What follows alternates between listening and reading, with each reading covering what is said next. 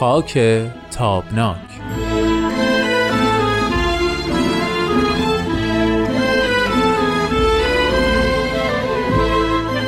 دوستای خوبم همراهان صمیمی برنامه خاک تابناک وقتتون بخیر. من هومن عبدی به اتفاق امید فراهانی همراه و همقدم همیشگی برنامه به شما خوش آمد میگیم و ازتون دعوت می‌کنیم که با برنامه امروز همراه باشید.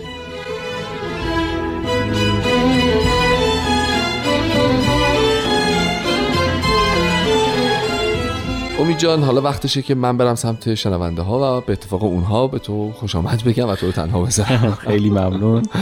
منم میام طرف شما. ممنون. ما تو بررسی فضای گرایش چپ قضیه ایدئالیسم گرایی رو خیلی صحبت کردیم و این مشی انقلاب گرایانه رو اگه اشتباه نکنم جلسه پیش صحبت کردیم بله. تو توصیف این نگرش چپ آیا فکر می‌کنی که مطلب مهم دیگه ای مونده که بعد بهش صحبت بکنیم که در واقع یک مقدار ما رو باز بکنه به اون فضای اون سالها. بله ببینید چپ ها غیر از این که ایدئولوژی دارند. یعنی مثلا همونجوری که گفتیم معتقدن که ایدئالیسم انقلاب طرفداری از طبقه کارگر طبقه محروم رو ایجاب می‌کنه و این طرفداری نمود خودش رو در, در نهایت به انقلاب میرسونه. و انقلاب در ماهیتش خشنه و مستلزم درگیری است. خب ببین اینا ایدئولوژی.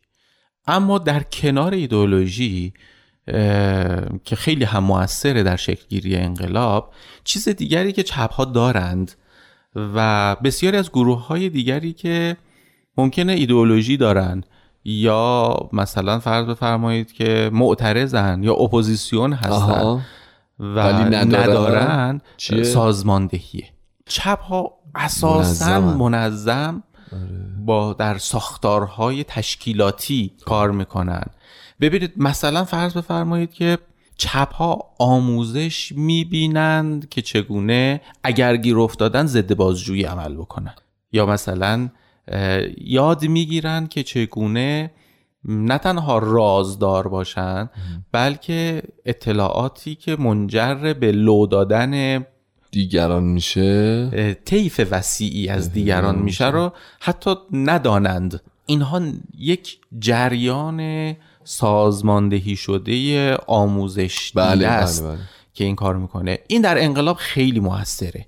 می‌دونه که چجوری جامعه رو بسیج کنه افکار رو به هیجان بیاره اطلاعات رو رد و بدل بکنه که خیلی حیاتی است. و در شرایط بحرانی که به وجود میاد چجوری عکس های مناسب نشون بده. درسته درسته. خب این چیزیه که در مقایسه با چپ ها فقط یک کمی اتفاقا احزاب اسلامی بلدن یک کمی این کار رو انجام بدن. ببینید مثلا فرض بفرمایید مکانیسم های بسیج مردم خب. خب که مکانیزم خیلی مهمیه برای انقلاب. بله. باید قبول بکنیم که مثلا فرض بفرمایید مساجد و تکایا و حسینی ها بهتر حتی از چپ ها بلدن این کار رو انجام بدن. یک مکانیسم تهیجه البته اون سازمان و جز اداری رو که تشکیلاتی رو که چپ ها دارن اونو ندارن. ندارن. می‌خوای یه ساعت کوتاه داشته باشیم؟ یه ساعت کوتاه بکنیم.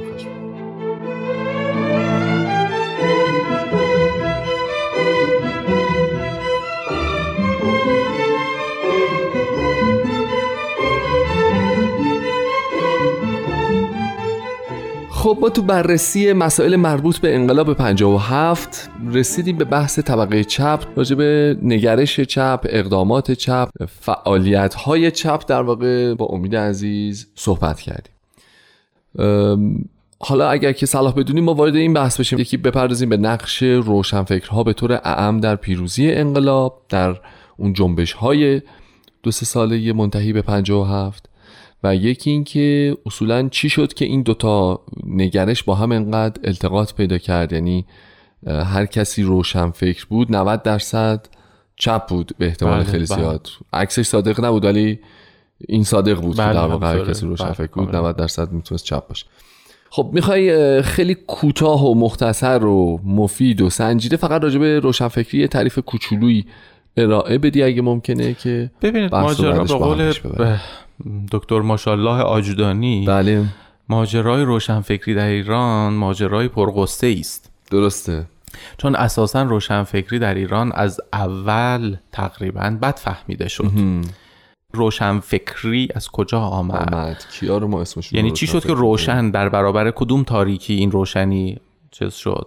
ببین ماجرا این هستش که بعد از قرون وسطا یعنی مرور از قرون وسطا و بعد نتایجی که از دوره رنسانس به این طرف علم و فلسفه به بار آورد در قرن هجدهم مطلعین نویسنده هایی محققینی در اروپا بلخص در فرانسه میان و تاریخ رو بررسی می‌کنن و میگن که ما یک دورانی رو گذروندیم به نام دوران تاریک. بله. که ما امروز بهش میگیم دوران قرون وسطا. بله بله. دوران میانه. و در برابر اون تاریکی ما آهسته آهسته فهمیدیم که آنچه که بشر رو به سرانجام خودش میرسونه آنچه که بشر رو مشکلات بشر رو حل می‌کنه ناشی یا ریشش یا اصلش اتفاقا در مقدرات و مکتوبات نیست. مکتوبات منظورم مکتوبات قدسی است. بله. آسمانی. آسمانی. آنچه که بشر بهش احتیاج داره در ذهن بشر و اون هم نه ذهن انتظایی بلکه ذهن ایندیویدوال ذهن فردی قرار می‌گیره. در واقع بشر با آگاهی خودش با دانش خودش با اندیشه خودش می‌تونه که مشکلات خودش رو حل بکنه. دقیقا. خب؟ و نقایص قبلی رو برطرف کنه. برطرف بکنه. در نتیجه روشنفکری که میوه دوران روشنگری است آهسته آهسته فراگیر میشه به عنوان یک نظریه‌ای در تقابل با این اندیشه شکل می‌گیره که رستگاری بشر در مقدرات و در مسائلی که مربوط به ما بعد و طبیعه می‌شوند تعریف میشه. درسته. در واقع می‌تونیم بگیم که یه جورایی میاد بعد عقلانی میده به قضایا یعنی نقش تفکر و اندیشه رو بله تو زندگی فردی و اجتماعی انسان پررنگ ببینید اه، م، روشنفکری سه, سه تا پایه داره که یکیش خردگرایی است بله. یکیش فردگرایی است و یکیش تساهل. درسته. خیلی خب این سه تا پایه های اصلی روشنفکری هستند. درسته. خب؟ و شما اینجا می‌بینید که مثلا مذهب یا استوره حضوری نداره. کاری ما کاری به کار مثلا اینکه خداوند چه مقدر کرده یا خداوند چه خواسته از ما نداریم ما عقل رو کار داریم. حتی اگر می‌خوایم که سراغ مذهب هم بریم مذهب رو یا برای ارتباط فردی و شخصی و روحانی خودمون. مع- معنوی خودمون با خداوند تعریف. می‌کنیم. بله. یا اینکه با عقل میسنجیم. درسته. و خیلی از مزامین دینی با عقل حداقل مزامین مسیحی با عقل روشنگری جور در نمیاد در ن- نتیجه شما می‌بینید که در نهایت مثلا فرض بفرمایید در اواخر قرن 19 هم نیچه مرگ خدا رو اعلام می‌کنه و خیال همه رو هم راحت. راحت, می‌کنه خب اما وقتی که این پروژه وارد ایران میشه ایرانی که تا همه آدم ها تا ته ته دلشون بالاخره یک جوری باورهای مذهبی دارند. حتی اگر اظهار بکنند که نداریم. بله. روشن فکری یا به اصطلاح دوره قاجار منورالفکری. اه، و رنگ مذهبی خودش رو از دست نمیده. سهله اتفاق جدیتری هم میفته این اتفاق این هستش که روشن فکر در مقاطعی آدمیه که عینک می‌زنه. بله خب آدمی که سواد داره. داره روزنامه می‌خونه. آدمی که روزنامه می‌خونه. بله. آدمی که دگراندیشه. درسته. خب در حالی که این دگراندیش ممکنه که بابی باشه. بله. یا ممکنه مثلا زرتشتی یا ارمنی باشه. یا ممکنه که مثلا این دگراندیش چه می‌دونم فلسفه خونده باشه. ربطی نداره ماجرا. و این به عنوان یک اصل یک اصل متناقض در ماجرای تاریخ روشنفکری ایران هست و برقراره. من مثلا برای شما مثال می‌زنم. ما امروز از ده تا ایرانی بخوایم که ده تا روشنفکر ایرانی. نام ببر. نام ببر. شما می‌بینید. که یک طیف عظیمی از اسامی که حالا من به دلایلی که شما هم می‌دونید چیه نمی‌خوام که مثال بزنم بله، بله، اسامی بله. رو. طیف عظیمی از اسامی جلوی روی شما می‌گذاره که از آدمهای دانشگاهی تا آدمهایی که حوزه علمیه خوندن تا هنرمندن تا عمیقا باورهای مذهبی دارن تا کسانی که خدا رو اصلا قبول ندارن و غیره و غیره جلوی روی شما میاد. در واقع روشنفکری در ایران یک تعریف دوگانه ای دارد که از همون دوره ما قبل چیز ما قبل مشروطه این تعبیر دوگانه هست تا امروز. خب این که در دوره انقلاب هم هست. یعنی اون دوگانگیش هم هنوز داره حفظ می‌کنه. این دوگانگی هنوز داره حفظ میشه. خب. حالا اینکه این دوگانگی چیه؟ من معتقدم که یک تعلیقی تو برنامه ایجاد بکنیم یه چند ثانیه ای بله. بریم و برگردیم.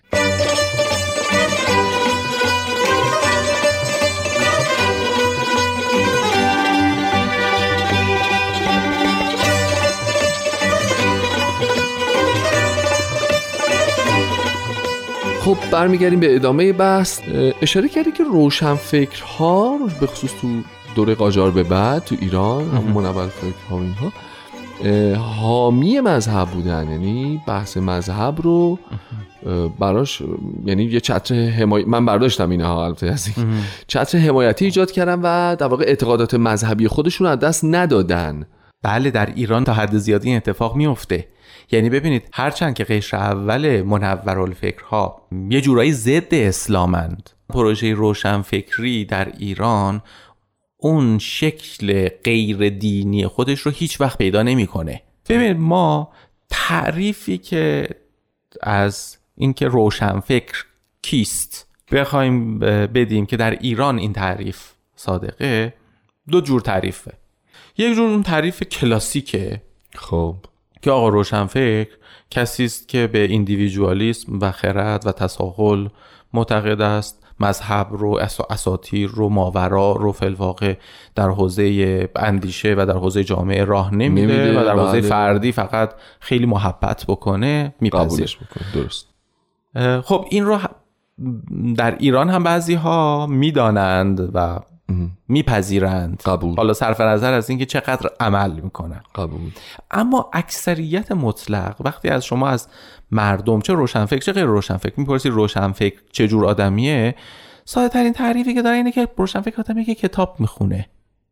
در آره. واقع نشانه روشنفکری اینه که یه آدمی به طور مشخص حالا در یک سطح قابل قبول تری علوم انسانی علل خصوص تاریخ و هنر رو ارج می‌گذاره.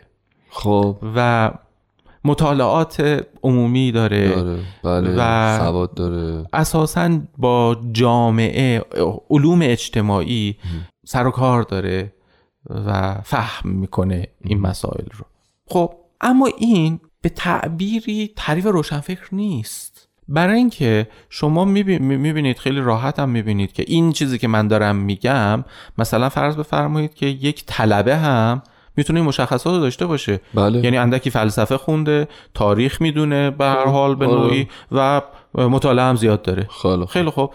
اما در تعریف کلاسیک یک روشنفکر خنده داره که شما بگید مثلا فرض بفرمایید یک کیشیش روشنفکر داریم. کیشیش روشنفکر نداریم ما. چون مثل این میمونه که بگید مثلا روشنفکر دینی یه چیزیه تو مایه مثلا خورشید تاریک. به این روشنفکر دینی که اشاره کردی واقعا بحث خیلی داستان پیدا می‌کنه الان. یعنی من واقعا راجع به این خیلی حرف دارم روشن فکری دینی یا حداقل این جنبشی که این اسم رو براش انتخاب کردن. فکر می‌کنم بعد یه مقدار جلوتر الهاز تاریخی یه مقدار جلوتر باید بهش برسیم. منتها می‌خوام ببینم که حالا روشن فکری دینی رو اولا تو سبقش رو برمیگردونی یعنی به دوران قاجار ببین من بحثم همینه حالا می‌خوام با همون خب. نکته ای که شما گفتید برگردم آها. ببینید روشنفکری ایران هیچ وقت نتونست ریشه های دینی رو از خودش در بیاره و این رو ریشه کم بکنه. از خودش یعنی چی؟ یعنی از تفکرات و اعتقادات تفکرات شخصی بله. خودش؟ نه نه نه نه نه, نه لزوما اعتقاد شخصی خودش. چی؟ از پروژه روشنفکری ایران باورهای دینی در نیامد. یعنی در نهایت شما وقتی که مثلا فرض کنید آیت الله خمینی علم نهزت رو بلند می‌کنه روشنفکرهای ایرانی که اتفاقا دین در باورهاشون حضور جدی داره میرن زیر علمش و تاییدش می‌کنن ببین این یک کنش اجتماعی روشنفکرانه درست؟ درسته. کسانی که ما روشنفکر مینامیم آنها را آخه غیر از اون مگه داریم یعنی شما ماجرا اینه که نه ببین من من تو این شکی نمی... ندارم ها. یعنی قبول دارم حرف تو رو که روشنفکران فکر خیلی وسیعشون اومدن حمایت کردن قلم زدن حالا اتفاقا تص... یه تصویر کاریکاتوری تو ذهنم دارم بعدا واسه تعریف کنم من تو یه پله قبلش هنوز گیر کردم. یعنی من آخر متوجه نشدم. آقا یه آدم روشنفکر مثلا من اسم می‌خوام ببرم. صادق هدایت. بله. صادق هدایت یک آدم روشنفکری بود که آنچه که بود و نبود این جامعه رو به بوته نقد کشید نفریخ روش یک کبریت هم زد روش. قبوله. درسته بله. خب. آیا این آدم حمایت می‌کنه از گرایش های مذهبی؟ نه خب بله قبول دارم که به هر حال ما توی این ماجرا استثنا داریم و نمیگم که همه روشنفکران ایرانی من میگم پروژه روشنفکری ایران این آسیب رو می‌بینه. نه لزوما همه روشنفکران. ببین من یه جور دیگه بگم به شما. جانم. یک روشنفکر واقعی خب. اتفاقا پیرو اخلاق کانتیه. یعنی کسی است که میگه که من بر سر موازین روشنفکری هم میمانم حتی اگر جونم رو قرار خب. باشه بابتش بدم. خب؟ یعنی اتفاقا درسته که متکی به ایندیویدوالیسم هست اما ایدئولوژی خودش رو ایدئولوژی می‌بینه که باید جان فداش کرد حتی. در حالی که شما چه در اون زمان در امروز به شکل بسیار بسیار وسیعتری آدمهایی رو می‌بینید که روشن فکرن جامعه اونها روشن فکر می‌دونه خودشون خودشون روشن فکر می‌دونن. باهاشون که صحبت می‌کنی مثلا معتقدن که اسلام آفت پیشرفت و توسعه خب. در ایرانه اما هر جا فرم جلوشون بذاریم می‌نویسن ما مسلمونیم. همه جا خودشون مسلمون چیز می‌کنن. و خیلی جام تظاهر به اسلام می‌کنن و باورهای اسلامی در خیلی جاها در افکار و رفتارشون هم متجلی می‌شود.